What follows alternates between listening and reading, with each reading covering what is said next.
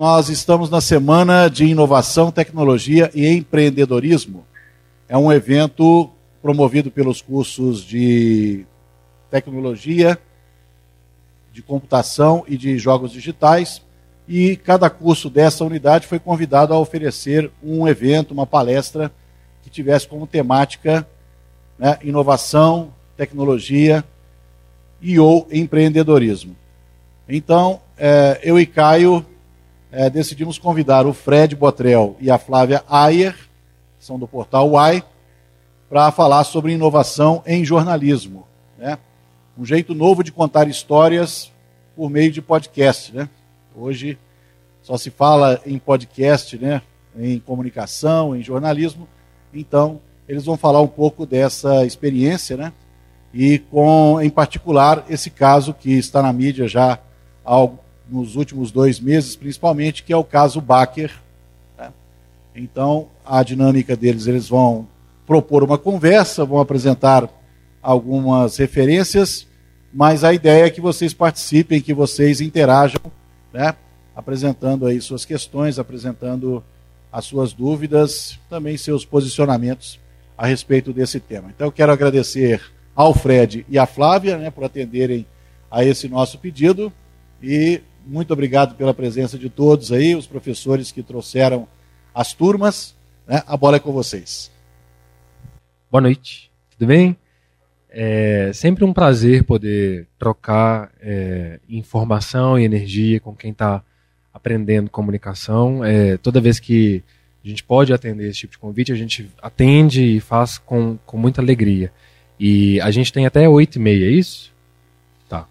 É, desculpa aí esse, esse atraso, que em parte também foi nosso, a gente chegou muito é, em cima da hora e aí acabou que deu tudo certo.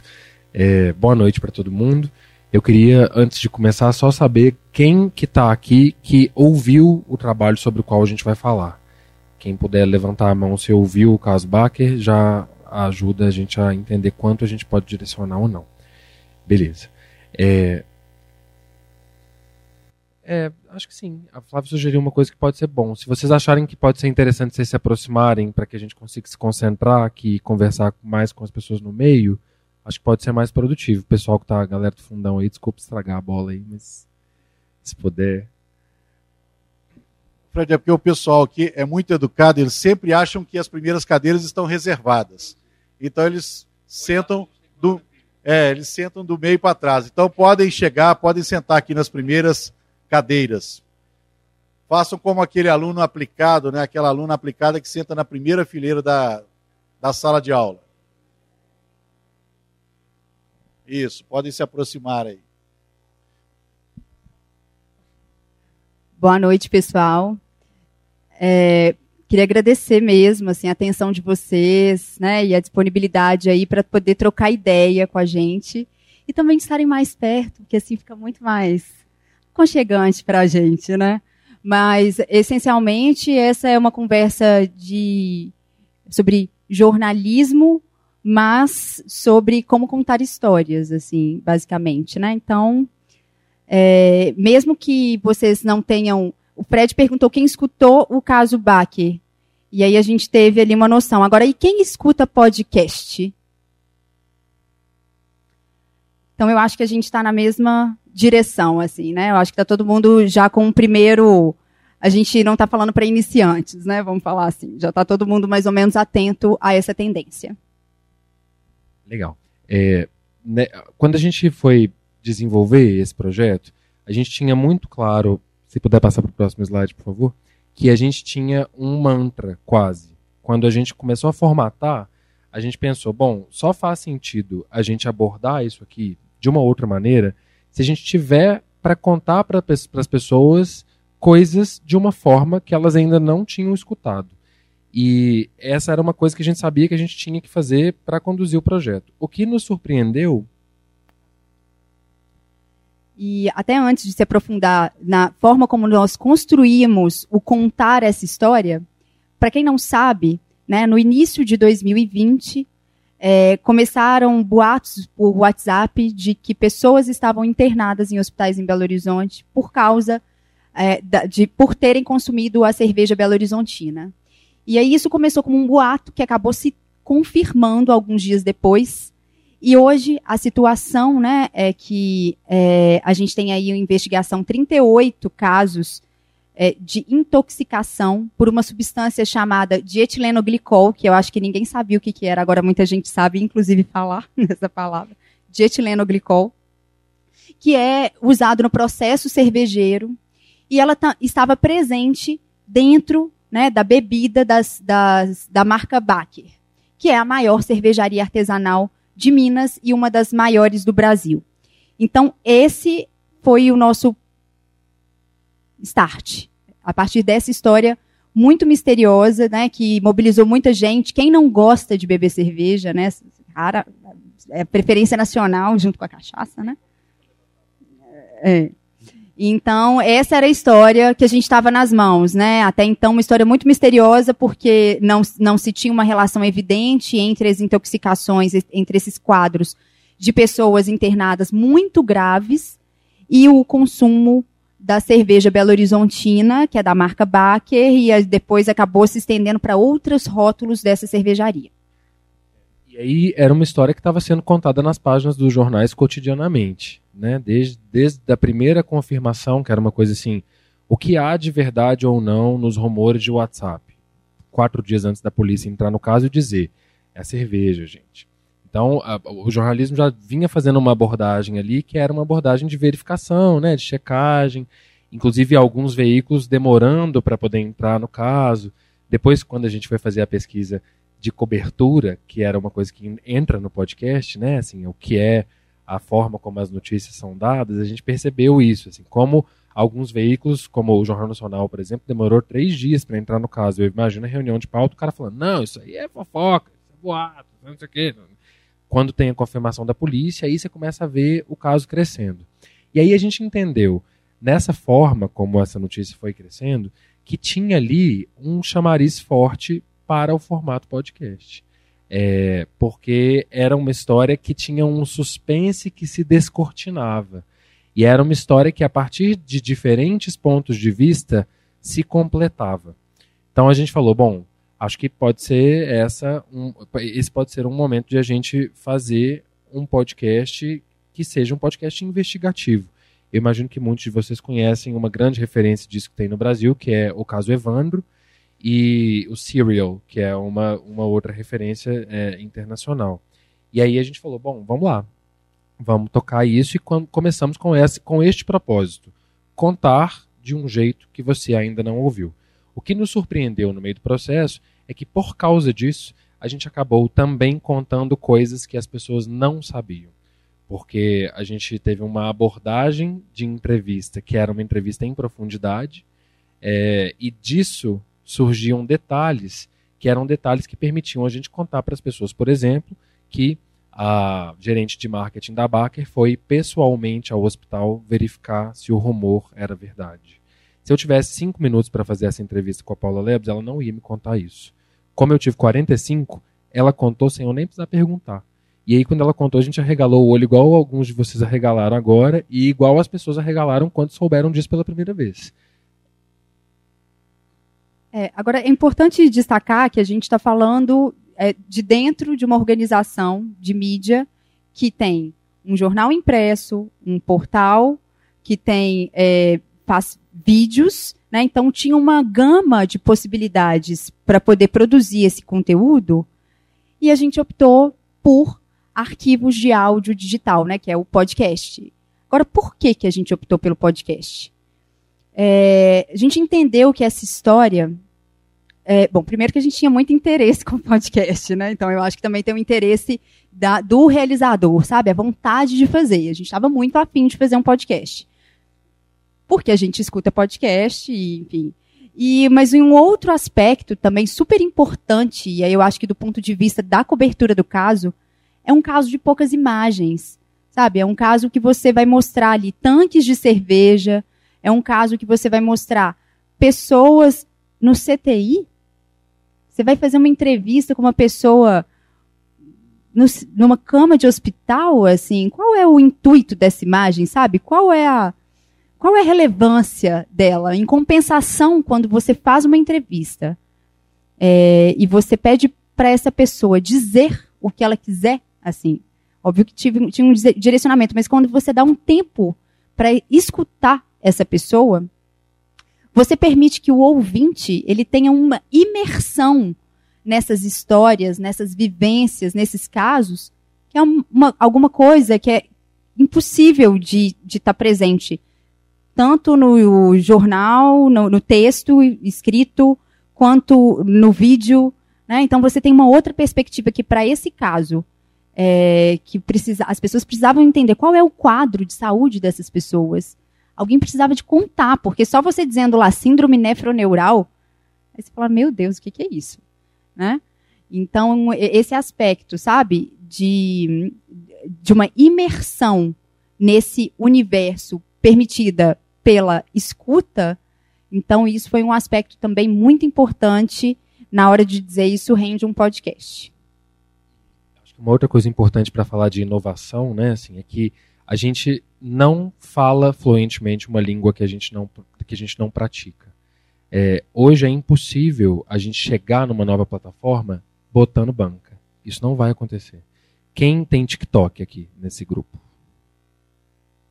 Poucas pessoas, né? Vocês estão velhos, essa é a notícia. Porque o TikTok é fundamentalmente entre pessoas de 16 e 24 anos. Uma pequena digressão que vai exemplificar bem isso. Assim. O Washington Post está no TikTok há um ano e meio, aproximadamente. Por que eles estão lá um ano e meio?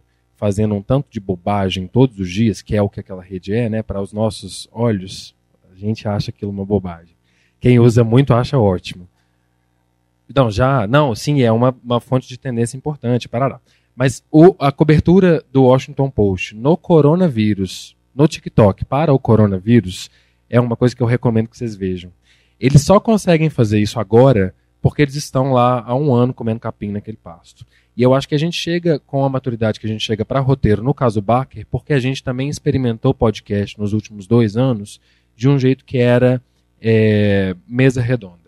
Então a gente não tinha muita estrutura para fazer, mas mesa cast. Então a gente reunia as pessoas ali, fizemos uma série especial quando o jornal fez 90 anos. Para quem gosta de jornalismo é uma coisa que eu recomendo muito, que se chama O Megafone, que, são a, que é a história do jornalismo mineiro na boca de quem fez essa história e ainda hoje trabalha lá no estado de Minas. Gente que tem 60, 40, 30, 20 anos de carreira e que tem muita coisa para ensinar para a gente. Eu vou me incluir aqui entre os jovens para aprender com essa gente. É, e é um produto muito interessante. Então a gente fez essa experiência, fez uma experiência do Megafone na Copa, que também era com um repórter que foi cobrir Copa.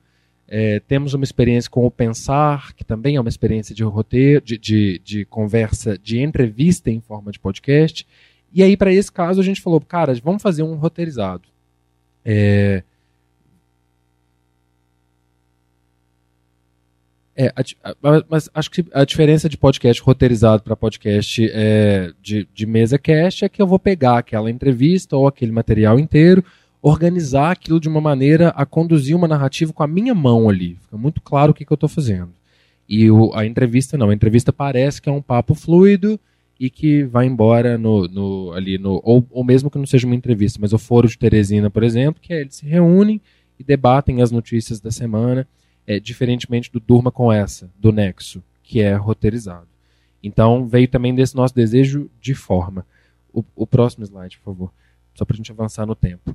Isso aqui é um, uma, uma experimentação também que a gente acabou, que acabou decorrendo desse, desse nosso podcast, que era o seguinte: a gente tem uma estratégia clara no jornal, e os principais jornais do Brasil têm essa estratégia clara, clara que é focar em conteúdo premium para a conversão de novos assinantes, para fazer a migração da sua base de assinantes do papel para a sua base de assinantes digital. É muito difícil fazer isso porque o jornal precisa demonstrar o valor que ele tem é, para que as pessoas passem a desejar ter aquilo. E aí, ao desejar, elas entendem que aquilo vale um valor mensal que ela vai colocar direto na conta do jornal. É, ao fazer o podcast, tem muito essa dúvida. Assim. O podcast é uma estratégia para audiência ampla ou ele é uma estratégia para essa audiência segmentada que vai querer te comprar? com essa nossa experiência, é, com essa nossa pequena experiência, né, assim, a gente conseguiu resultados nas duas coisas. Tanto para poder chegar a muita gente que vai ouvir a gente nos tocadores, quanto para aquele leitor que chegou no site do jornal e foi impactado com um paywall, ele vai entender que aquilo ali tem um valor tal que vale a pena ele clicar e que vale a pena ele experimentar. A gente teve, teve resultados expressivos com relação a isso é, nessa nossa experiência, porque dentro do site do jornal, esse conteúdo está sob paywall, mesmo ele estando livre nas plataformas digitais. Tem gente que não vai querer ir a uma plataforma digital, tem gente que não assina uma plataforma digital, e essa pessoa quer consumir aquele conteúdo embalado daquela forma como foi.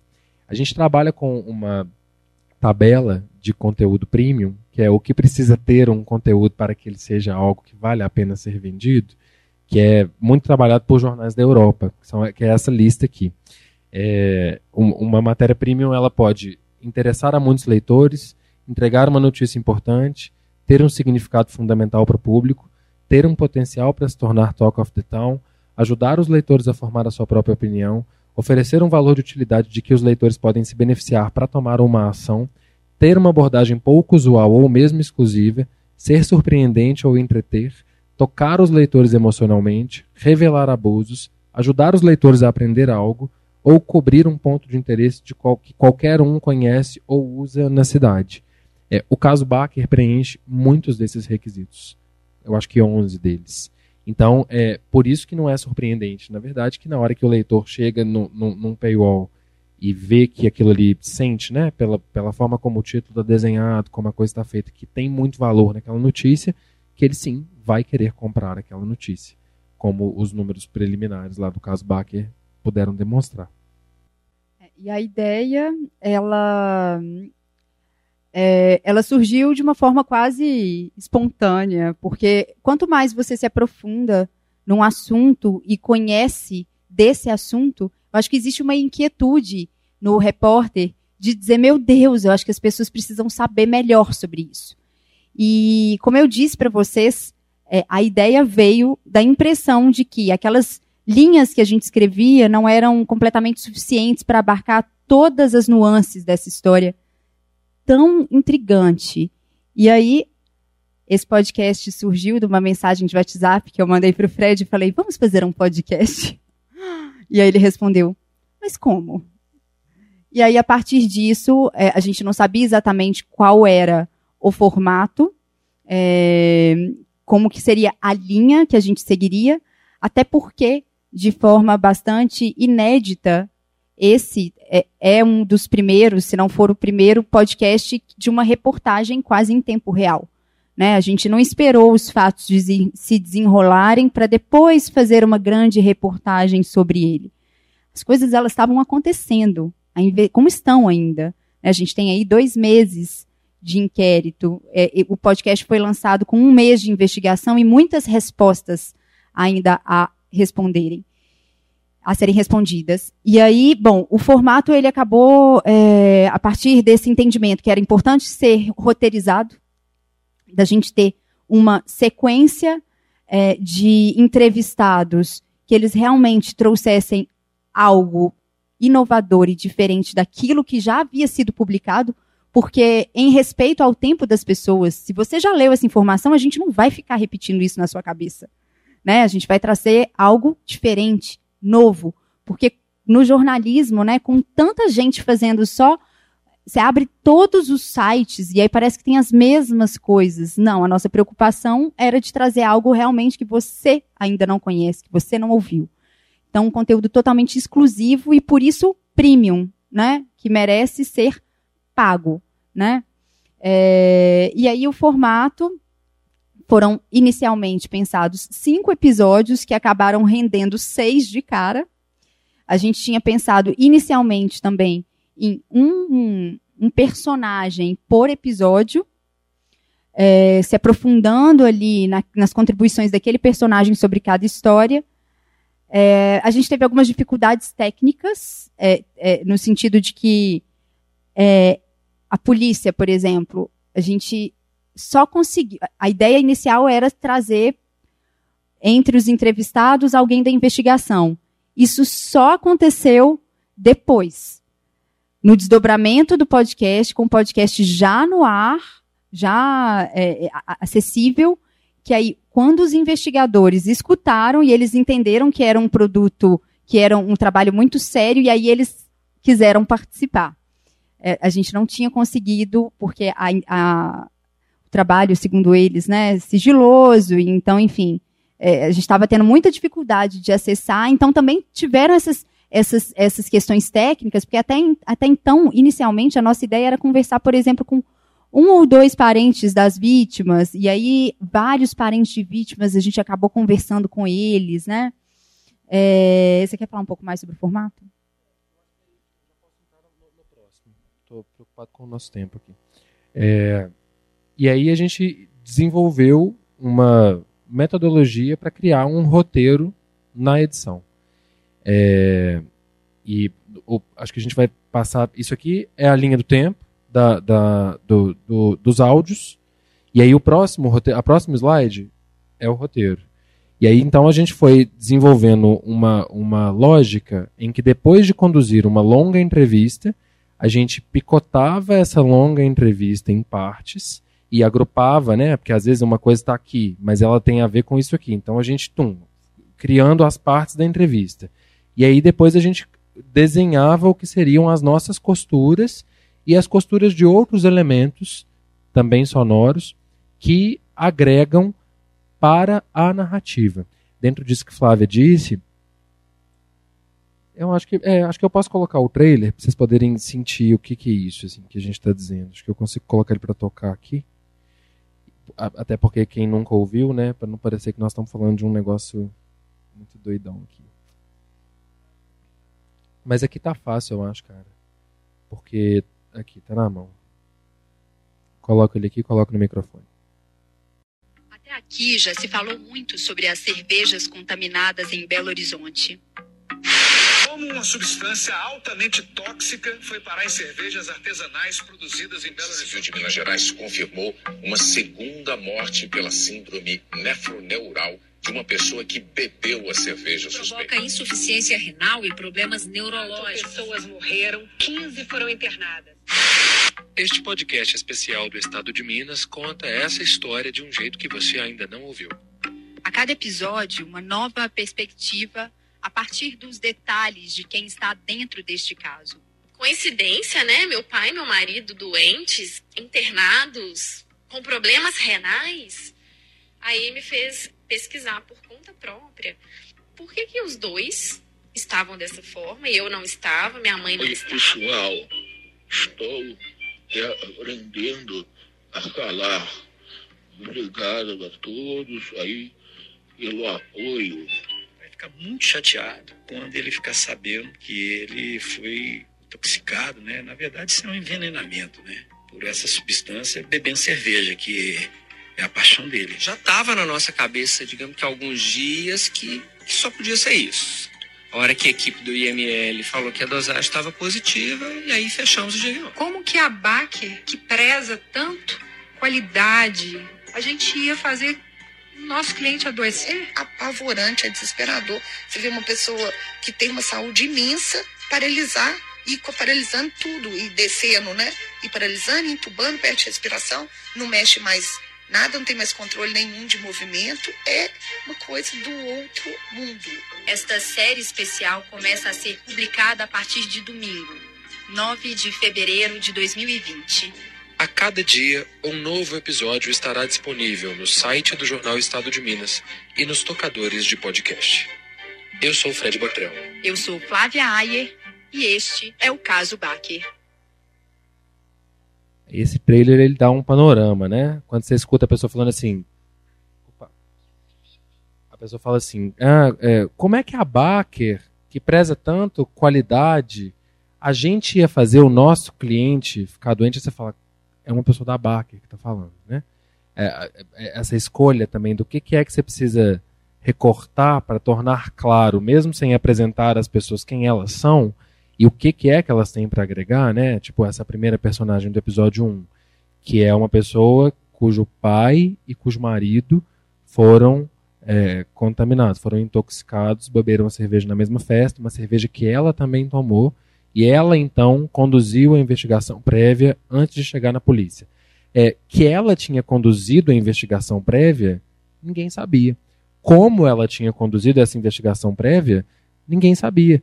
Por que ela fez isso? De que forma ela foi capaz de fazer isso? Ela é uma farmacêutica. Ela se formou em Ouro Preto.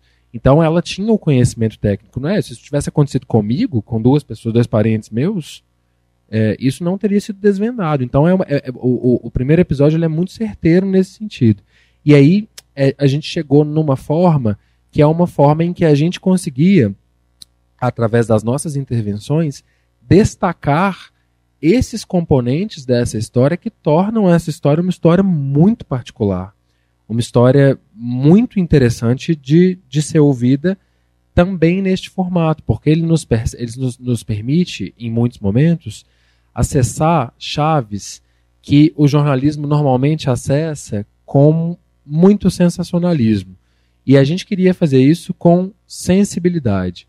Isso é totalmente debatível, porque a gente usa muitos recursos que não são habituais ao jornalismo, como, por exemplo, trilha sonora, como por exemplo essa ênfase nas coisas, tal. Então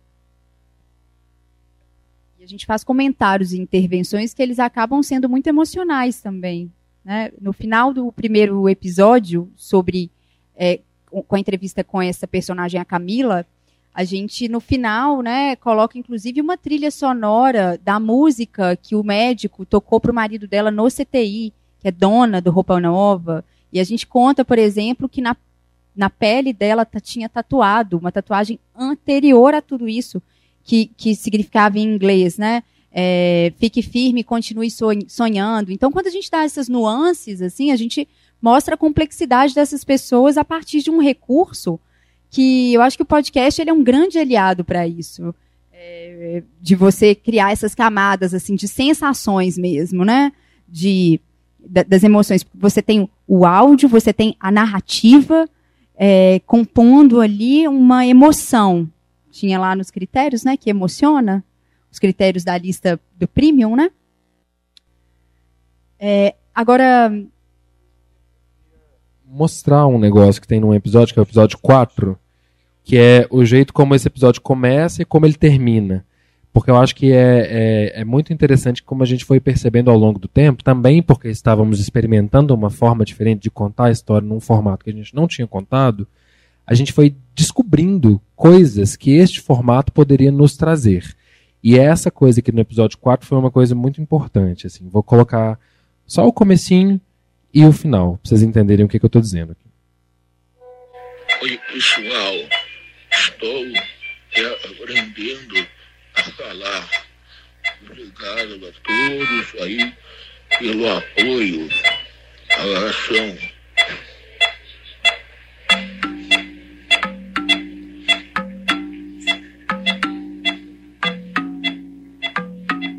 Este é Cristiano Mauro Assis Gomes, 47 anos, professor e pesquisador da UFMG. Ele gravou essa mensagem em um leito de CTI.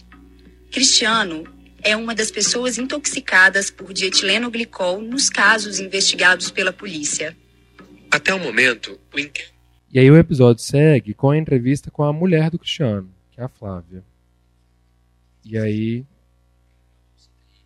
Aí a gente vai para o fim do episódio, depois da entrevista inteira, em que ela conta a via sacra, de como foi o período dele no CTI, quão dramático foi, quais foram os detalhes que passaram né, por essa história.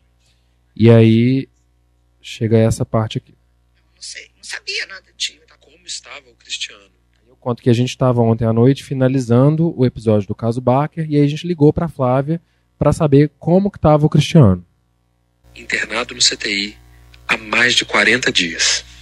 Começamos este episódio com o áudio de uma das primeiras vezes que ele falou durante a internação.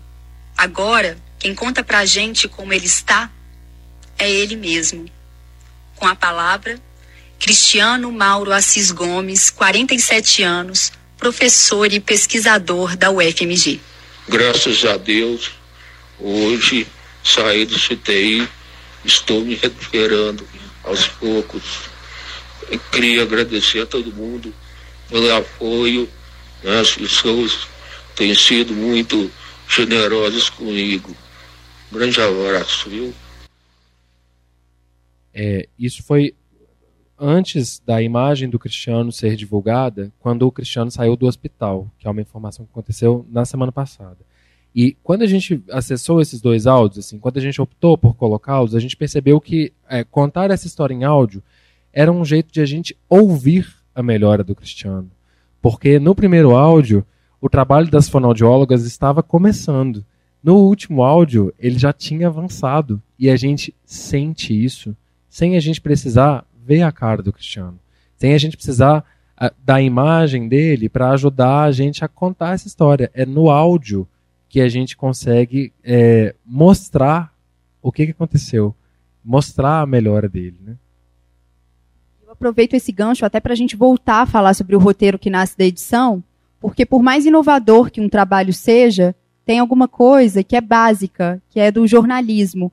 Que primeiro é você estar tá sensível aos fatos que estão acontecendo. Não adianta você querer sair já com a sua história pronta, porque a sua história é baseada em realidade e a realidade sempre surpreende. Quando a gente foi fazer esse roteiro, a gente jamais imaginava que ao final dele a gente teria ali uma saída do CTI, né? Mas a gente estava com a atenção ao que a realidade estava nos apresentando.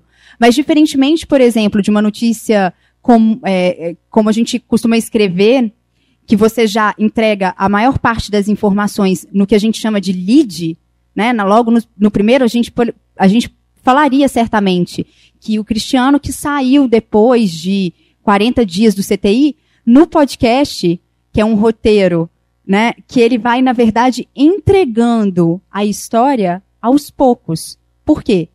Porque, como disse ali na lista sagrada, também tem que entreter. Então a pessoa tem que ficar é, interessada em continuar a escutar.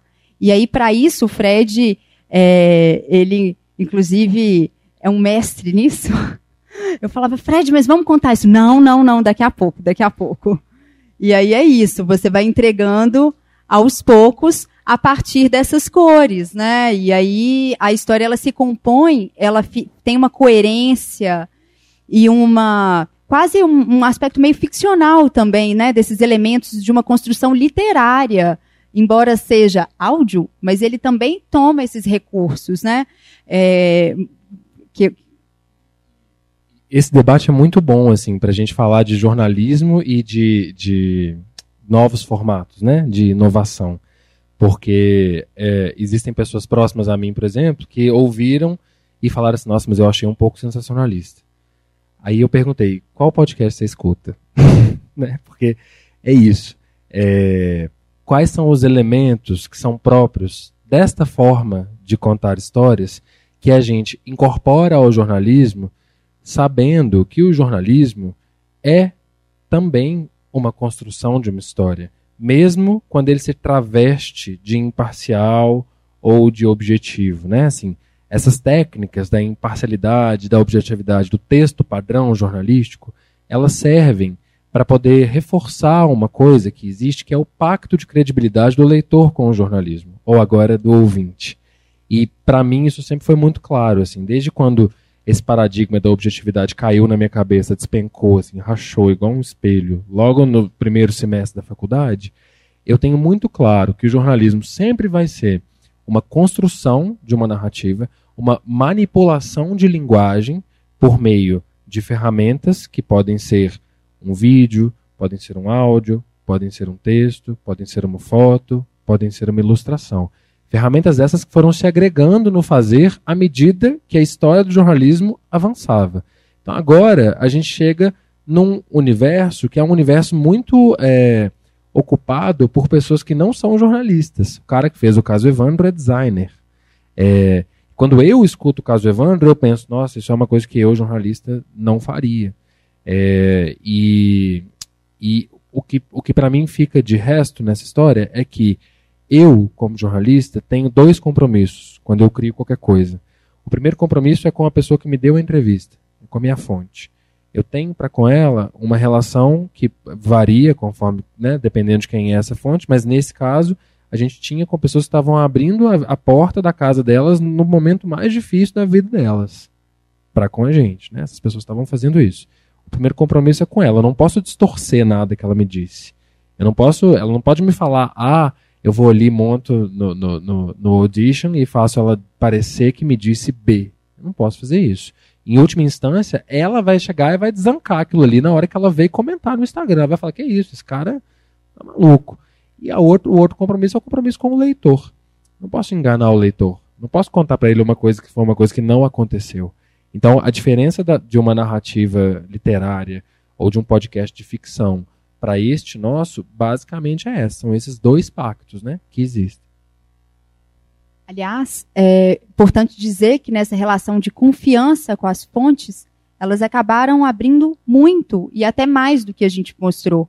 A gente teve acesso, por exemplo, a áudios né, que eram encaminhados para os nossos telefones das pessoas num momento ali, logo do início da história, completamente desesperadas, chorando muito, e elas tiveram a confiança, inclusive, de compartilhar isso com a gente, e a gente disse, não, a gente não vai usar.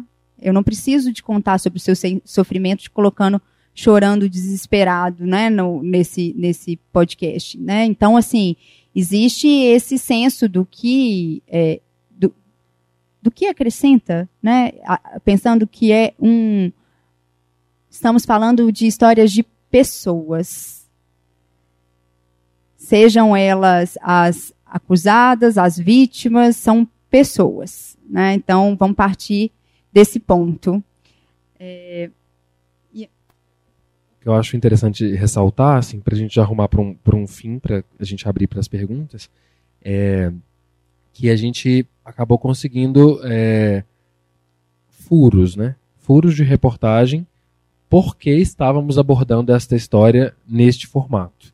É, esses furos vieram principalmente dessas duas grandes entrevistas, que são os dois maiores episódios do podcast até agora, que é a entrevista com a polícia e a entrevista com a gerente de marketing da Baker. É, como é uma história muito intrincada, muito misteriosa, é muito comum a gente estar no boteco conversando sobre ela e alguém falar assim, essa história está muito mal contada. Tem alguma coisa nessa história que, que eu ainda não consegui entender. E aí o podcast tem esse valor, né? Assim, você monta o quebra-cabeça na sua cabeça depois que você ouvir a entrevista do que tem para dizer a gerente de marketing da Baker. Ela vai contar o que ela está acreditando, né? O que é o lado dela. Diferentemente de um podcast é, que é uma conversa, né? O, o MesaCast, né? Chamado MesaCast, num é, podcast roteirizado, você consegue fazer as intervenções dando a informação.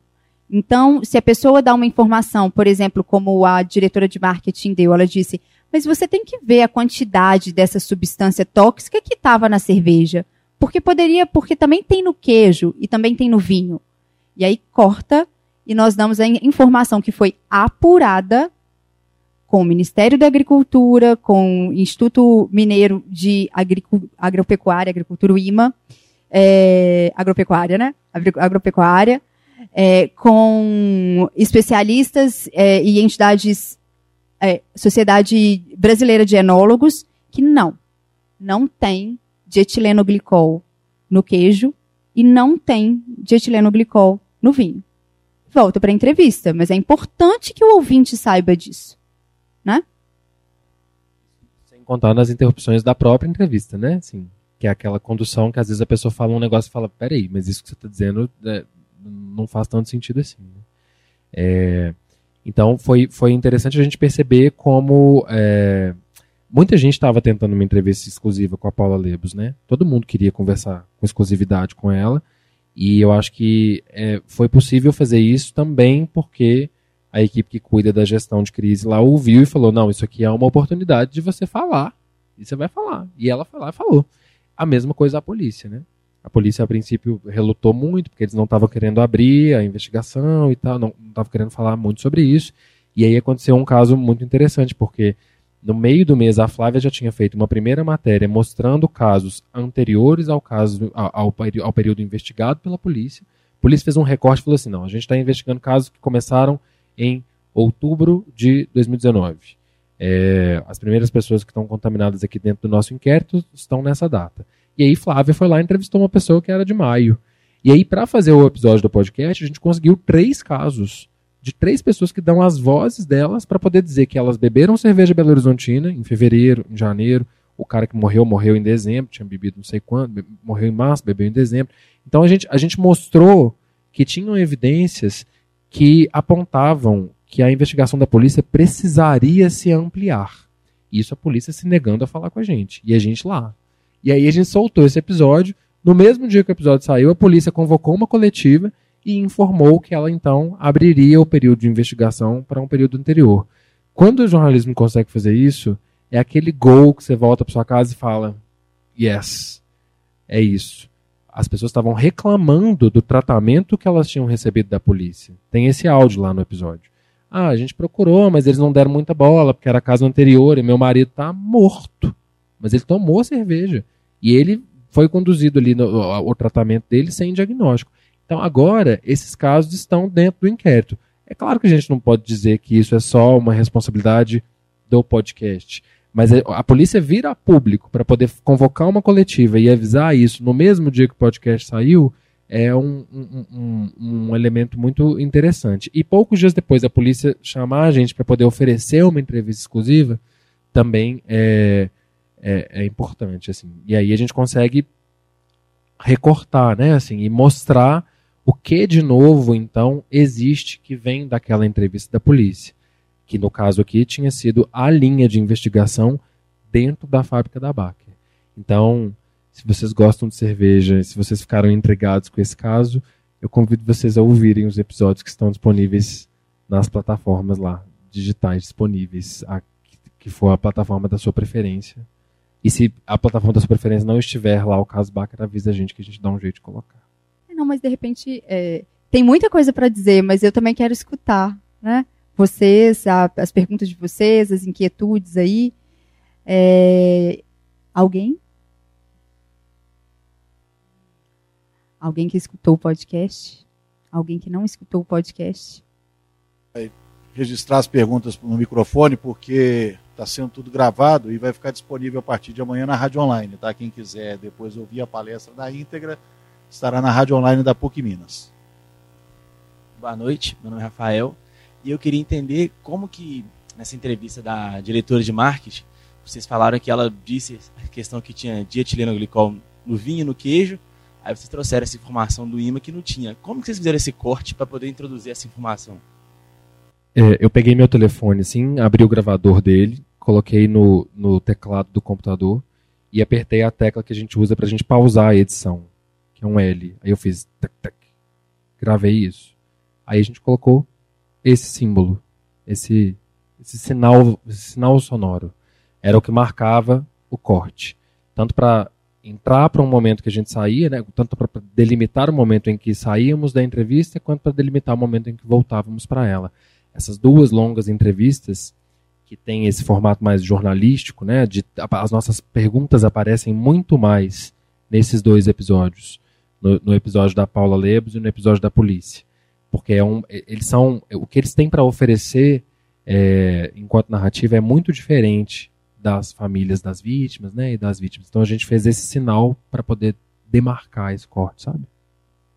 E uma coisa importante para se atentar é o seguinte: é uma história muito específica que diz respeito a, a, te, traz nomes muito estranhos, né, de etilenoglicol, monoetilenoglicol, é, e a gente tem que mosto, é um processo cervejeiro ali que a gente virou especialista. Mas, enfim, a gente tem que considerar que o nosso ouvinte, muitas vezes, ele está chegando ali no, caso Baker, é, lá no nosso quinto, quarto, sexto episódio. Então, assim, é necessário também sempre situar a pessoa sobre o caso, o que está acontecendo. E principalmente nessas entrevistas mais delicadas, com polícia e com a diretora de marketing, a gente entendeu que era importante criar um recurso de edição para fazer esses grandes parênteses, para situar a pessoa, né? E isso foi usado não só para esse exemplo, mas com é, uma série de outros, outras informações, inclusive so sobre o processo cervejeiro. Se ela cita a palavra mosto, como foi feito, né? Ah, o Fred está tão especialista que na pergunta ele perguntou do mosto. E aí, na hora da edição, eu, a gente falou: não, peraí, a gente precisa de explicar o que é mosto. Aí teve o tic-tic lá, o tec-tec, que, que foi o, o, o que a gente bolou, o sinal para dizer, olha, a gente não está mais na entrevista, agora essa informação está sendo dada por Fred e Flávia, né? E, e, essa coisa de Fred e Flávia é muito, é muito legal isso, né? Porque é, o retorno das pessoas é, é, é, isso, o podcast ele também aproxima muito. Então eu acho que essa coisa da isenção, de você estar tá muito fora, ela é um pouco quebrada, porque você está colocando a sua voz muito intensa ali, contando de um jeito que não é esse formato jornalístico conhecido, é um jeito mais coloquial de falar mesmo, né? E aí eu me lembro de um conhecido, de um amigo meu que entrou em contato, que mandou mensagem falando que tinha gostado muito, que não sei o quê, e mandou um abraço pro Fred. Aí eu falei, você conhece o Fred? E ele falou, não, mas agora eu já estou íntimo, né? Porque depois de escutar. Então isso é muito legal também, né? Muito bacana. Boa noite, tudo bem? É, vocês falaram que o podcast foi é, soltado um, episódio por dia. É, eu queria saber como que foi esse trabalho de apuração das informações, é, de edição também, porque deve ser muito difícil pegar todas essas informações e editar elas para colocar um por dia, todos os dias, direitinho. É, e como que foi esse, mesmo esse processo de apuração e de das entrevistas mesmo? É, um primeiro ponto, assim, é uma história policial, né? Uma história que envolve a investigação e muitas vezes quando o jornalista vai ligar para essas pessoas que estão envolvidas, para escutar essas pessoas, a primeira coisa que os jornalistas escutam é não, jornalista urubu que fica aí querendo só notícia, é, imprensa marrom, né? Tem todas essas abordagens assim. É, só que, então, eu acho que o primeiro processo, o primeiro ponto dessa apuração é você criar esse vínculo de confiança. E muitas vezes essa confiança, ela não vem a partir de uma insistência, sabe? Tipo, ah, não, me dá entrevista, aquela coisa a todo custo. Muitas vezes ela vem é, de você dizer, olha, a gente está fazendo um trabalho sério, né? Um trabalho que eu quero te escutar. Eu acho que tantas vezes a gente escuta tanta gente falando, falando, falando, é um falatório que às vezes a gente esquece que o trabalho mais importante do jornalista é escutar, né? Olha, eu estou querendo te escutar. Quero falar, ah, mas sobre o quê? Sobre o que você quiser dizer. Era assim. Sobre o que você quiser dizer. Você se sinta à vontade para dizer o que você quiser. É, e aí, várias pensavam um pouco e depois me ligavam. Nos ligavam e falavam, eu quero. A ponto de que, ao longo, é, é, os personagens, né, eles foram criando uma confiança tamanha que, de repente, eles compartilharam os nossos contatos no grupo de WhatsApp das vítimas da, da BAC. E aí, de repente, as pessoas começavam a entrar em contato com a gente olha, eu quero falar, eu quero entrevistar, ao ponto assim, de a gente não conseguir fazer com todo mundo o podcast. Várias entrevistas elas acabaram indo só depois pro, pro portal, né? Assim, e não tinha nenhum. Você também tem que fazer uma avaliação, né? Do quanto rende. É... Do ponto de vista dessa entrega diária, é, eu acho que o melhor adjetivo é insano. É, porque a gente tem uma equipe multimídia muito reduzida e temos. É, a gente não tem ninguém que está dedicado exclusivamente a podcast. Então, é, temos uma estagiária que é inclusive da PUC, que é a pessoa que ajudou no apoio técnico desse projeto. É, mas a gente, o ideal teria sido, por exemplo, que a gente tivesse, além dela, alguém para fazer só a edição, alguém para fazer só o roteiro. E aí, a estagiária chama-se Luísa Rocha. Ela é lá do Corel menina muito boa. Entrou, inclusive, porque disse na entrevista que gostava de podcasts. E, e é excelente, assim. É uma estagiária ótima. E acompanhou todas as entrevistas, né? Fez, fez parte do processo junto com a gente. Então, é, a gente é por isso que ele não, não é um diário que não que, que inesgotável. Por isso que a gente teve que fazer um projeto piloto. Tipo assim, pequenos episódios, é, é, uma pequena primeira temporada com poucos episódios muito certeiros, porque senão a gente não daria conta. O que vira de hora extra nossa para poder fazer isso precisa virar folga depois. Assim. Então, e, e, é isso, assim, serve também para poder demonstrar o valor de uma, uma nova mídia dentro de uma velha mídia, né? Isso é uma coisa que a gente aprendeu, a gente aprendeu tem alguns anos ali no núcleo de criação multimídia, que é a, a, parte do jornal onde eu trabalho. A gente, para poder inovar dentro de uma estrutura paquidérmica como aquela, a gente consegue fazer aqui, a gente consegue fazer isso através de pequenos tiros. Eu não, se eu precisasse criar um grande projeto de um podcast diário do Estado de Minas, apresentar isso para o, o C-level, o sênior da empresa, e aí tentar convencê-los de que aquilo seria uma coisa que valeria a pena, é, a gente nunca conseguiria sair da imobilização. Assim. Então, através do projeto de tiro curto, o presidente da empresa ouviu, ele é um, ele é um ouvinte do caso Baker, e aí ele encontrou a gente num corredor e falou: Nossa, que impressionante aquela história daquela menina do primeiro episódio, né? Aí ele entendeu o valor de um podcast, entendeu? É um negócio de, de demonstrar que agora, quando eu precisar propor um outro projeto de inovação que tem a ver com podcast, o coração desse cara já está ganho. Assim. E muitas vezes, eu acho que é importante falar isso para vocês estudantes, mas assim, as iniciativas elas acontecem pelo desejo dos profissionais. É, e as mídias digitais, elas nos oferecem recursos que estão relativamente acessíveis. Assim, óbvio que tem um, um, grau de profissionalização dos equipamentos ali que é um pouco mais sofisticado, né? A gente tem um estúdio que a gente tem condição de gravar nesse estúdio. É, mas é, isso, sabe, são desses nossos pequenos desejos de falar, vamos lá, vamos fazer. Sabe, de uma mensagem de WhatsApp que você troca com seu colega e diz, e diz vamos fazer um podcast? E eu, tipo, vamos.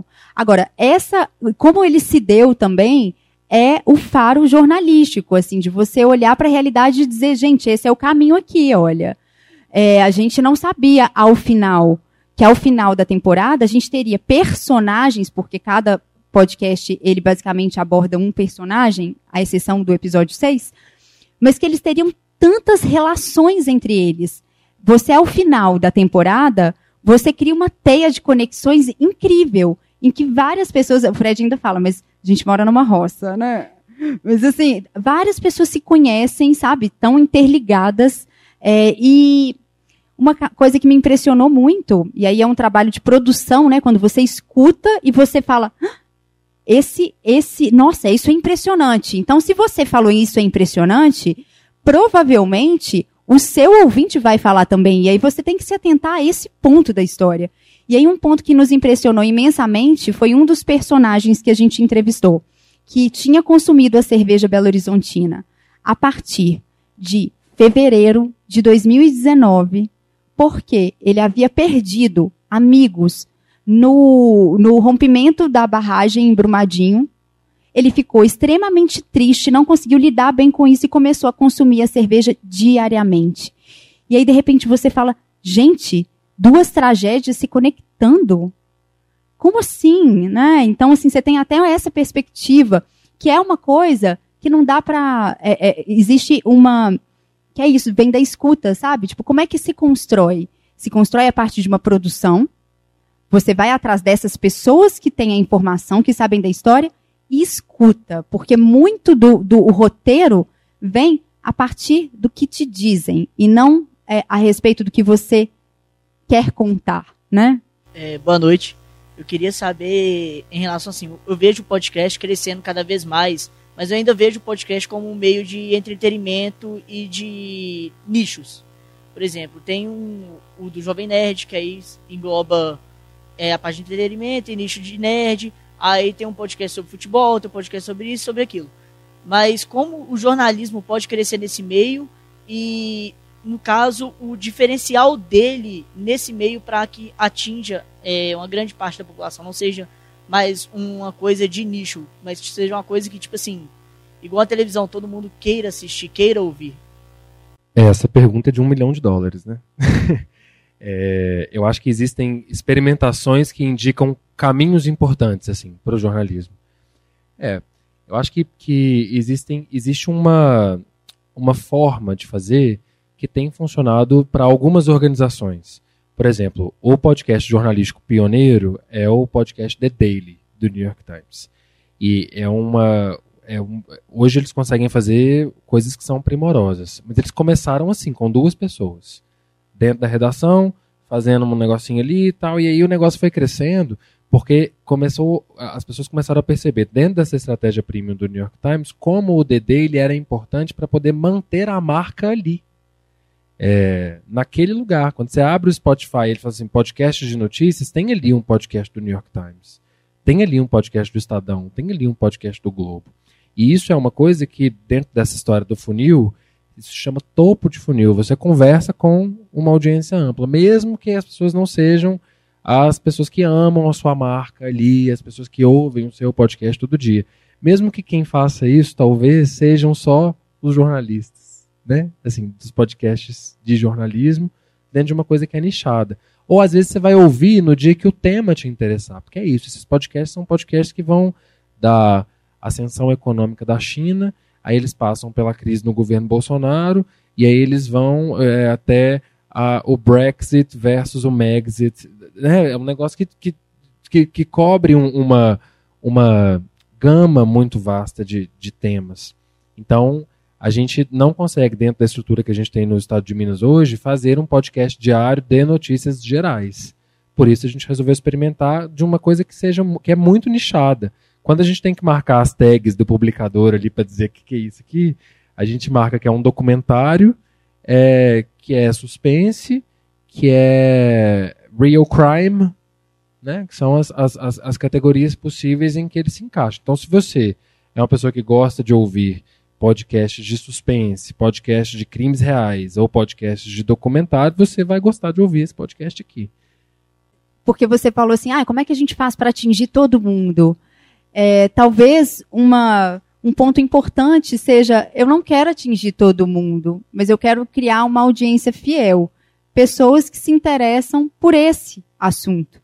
É, foi publicado no New York Times um artigo muito interessante, assim, dizendo sobre justamente essa diferença, assim, o New York Times cada vez maior, e aí você, em contraposição a isso, você tem é, jornais, né, veículos que estão cada vez mais especializados nos nichos, que é onde esses imensos não estão, assim. Então, é, que, que, é justamente esse, né, o, o de futebol, o específico, né? Eu amo um podcast, não sei se vocês conhecem, que é sobre dilemas. Então, quem gosta de dilemas, vai nele, entendeu? Mas não é todo mundo que quer, ai meu Deus, dilemas, né? E então, eu acho que também tem essa questão, assim, tipo, é, é, você pode ser importante e relevante sem que todo mundo te conheça ou te escute, né? É, boa noite. É, eu tenho duas perguntas. É, a primeira eu quero saber se vocês têm intenção de fazer outro, tipo, uma outra temporada com o final do. com desfecho, assim, com o resultado. E a segunda é se. Durante a edição, eu vi que é, o Fred comentou algo sobre o, a linha tênue, assim, do sensacionalismo. Sim, vocês tomaram esse cuidado, assim, porque que é uma história trágica e eu escutei, eu não escutei ele todo, eu já comecei a escutar e querendo ou não você tem uma uma a, a trilha sonora, a, os pontos que vocês param, isso dá aquela dramatização assim. E aí eu acho que eu quero saber assim, se na hora de vocês construírem isso a pessoa, pô, será que aqui vai beirar ali o da Atena, sabe? Assim, o, onde, onde que tá minha trilha sonora, sabe? Porque, assim, eu não achei esse, não terminei. Eu não achei sensacionalista. Mas eu imagi, eu entendi por que, que a pessoa falou com você que talvez fosse. Entendeu? É. Boa noite. É, eu queria saber de vocês, a opinião mesmo de vocês, já jornalistas, é, como que funciona essa questão da empatia com as famílias das pessoas que foram é, adquiriram, né, é, o, a doença em si. E eu queria saber um pouco mais do em off, se acontece uma conversa antes com as famílias em particular, porque é, é muito triste você, é, é, você. Você é jornalista, você está ali querendo transmitir informação, mas você também tem que entender um lado da família, que é, elas estão sofrendo por, por tudo isso que está acontecendo. Queria saber um pouco disso de vocês. É, eu queria saber como que, a respeito da estrutura, vocês conseguiram manter essa imparcialidade, levando em conta que, é, para um, um, bom contador de histórias, uma pausa, aí uma intervenção e continua, você consegue mudar todo o contexto de uma história. Então, ele falou sobre a respeito da responsabilidade com é, a pessoa que deu a entrevista e também com os ouvintes, como que, você, como que vocês conseguiram manter essa imparcialidade também levando em conta que é um inquérito aberto, então tinha que esperar outras informações para poder tomar partido. Então, assim, porque foi muito, é, igual ela falou a respeito da estrutura, uma coisa muito bem construída para trazer essa, dramatiza é, essa dramatização. Boa noite. É, eu queria saber qual foi a maior dificuldade que vocês encontraram desde o momento que vocês tiveram a ideia, tanto durante o desenvolvimento do podcast, até mesmo a, na parte de divulgar ele? É, outra temporada. A gente quer fazer um livro sobre o caso Bach. Vamos fazer um livro, estamos anunciando isso aqui publicamente. É... E outras temporadas, sim. É possível que isso aconteça à medida que vier desdobramentos, né? O livro, com certeza. É... De editores.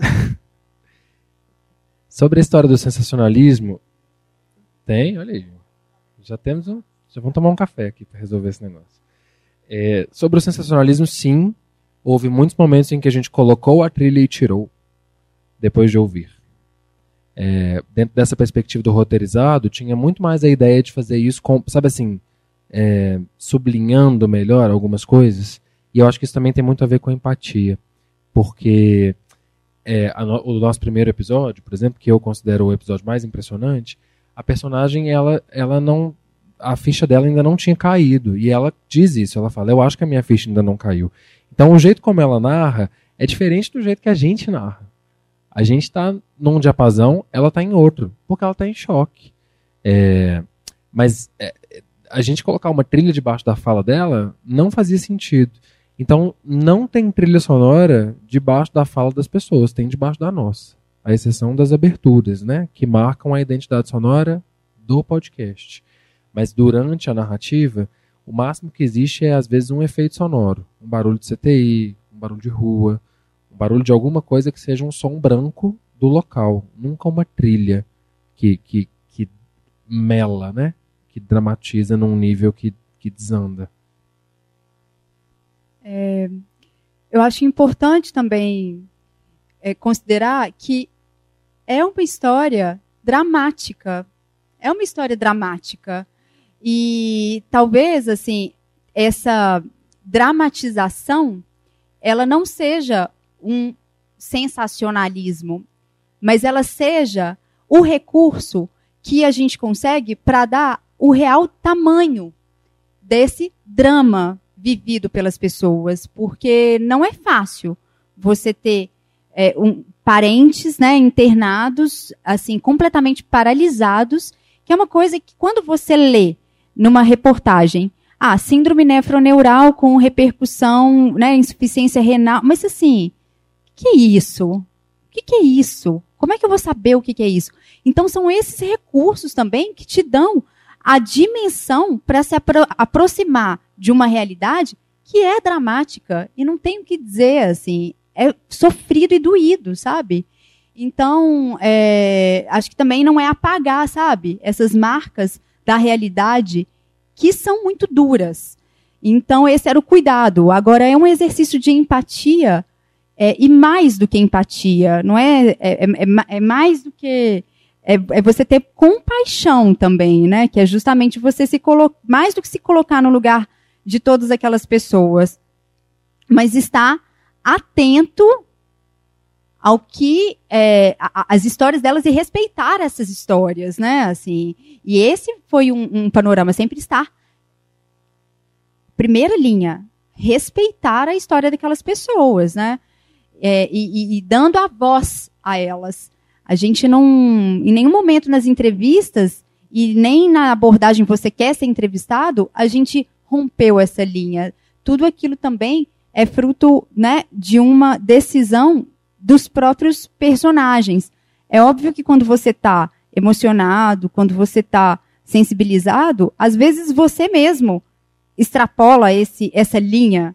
Mas era aquele, aquele exemplo que eu dei. A gente recebeu nos nossos WhatsApps áudios horríveis, assim, áudios, sabe, de choros compulsivos. A gente teve a possibilidade de usar, mas a gente jamais faria, porque era completamente sensacionalista E aí a gente poderia. Ah, e inclusive a gente até usou é, alguns, alguns, é, algumas interferências na, na, nos nossos, na construção do roteiro de jornais que são jornais muito policialescos. E eu acho que nessa hora também a gente consegue ter uma contraposição muito grande. É a função deles, né? A escolha deles. Eu não estou nem criticando, assim, mas é a nossa escolha foi outra, assim acho que vale dizer assim, que talvez essa é, tenha sido uma dificuldade, que era achar este tom. Talvez essa tenha sido a principal dificuldade com a história de ter o inquérito ainda em aberto. Quer dizer, a gente tinha que se ater precisamente ao que está dito e ao que, ao que ocorre ali. A gente, a gente tem que tomar muito cuidado. E é muito legal, porque no estado de Minas a gente tem colegas muito experientes, né? Tem gente que faz isso há 30 anos, então tinha uma ajuda, sabe? No episódio da polícia, por exemplo, que era, não, eles disseram que eles investigam quem sabia. Está dito. Isso é seguro afirmar. Sabe assim? Qual é o o que é seguro afirmar dentro de uma, de uma responsabilidade jurídica? Nesse, nesse sentido do detalhe da palavra dita. E isso, era, isso é uma dificuldade. Mas em compensação, acho que teve uma facilidade, que é como eu e Flávia a gente se conhece há muito tempo, porque a gente estudou junto na universidade, a gente trabalha junto há anos. É, esse debate ético nunca existiu, sabe? Tipo assim, chegou o áudio, a gente não precisava discutir isso. Era tipo assim, a gente se olhava e falava, isso não entra. É claro que isso não entra. É evidente. Nunca teve um momento que eu falei assim, não, Flávia, mas a gente podia. Não, nunca. Era, é, era, isso era muito claro. Então, é assim, se por um lado tem dificuldade, por outro tem facilidade também, né? Esse rigor de apuração, ele é uma linha também, é que uma vez que você segue por essa linha, também não tem muito como desviar, sabe? Porque, é, como o Fred deu o exemplo, na entrevista com a polícia, a gente se ateve às informações, aos fatos que foram relatados. Não teve, assim, a entrelinha, né? E aí, às vezes, o sensacionalismo ele vai muito na entrelinha. Mas se você tem um rigor de apuração e tem uma confirmação daquilo, é aquilo. Não tem que ser questionado. É aquilo. Mas isso é um exercício de. é um, um esforço de verificação, de apuração intenso, né? De escuta. Então, são todos esses elementos que você tem que ficar muito atento. Numa entrevista com a polícia, você não vai lá e aí, polícia. Né? Você tem que estar. Tá com conhecimento dos, do, dos fatos mesmo, né? Ah, e peraí, tinha uma outra pergunta aqui da imparcialidade.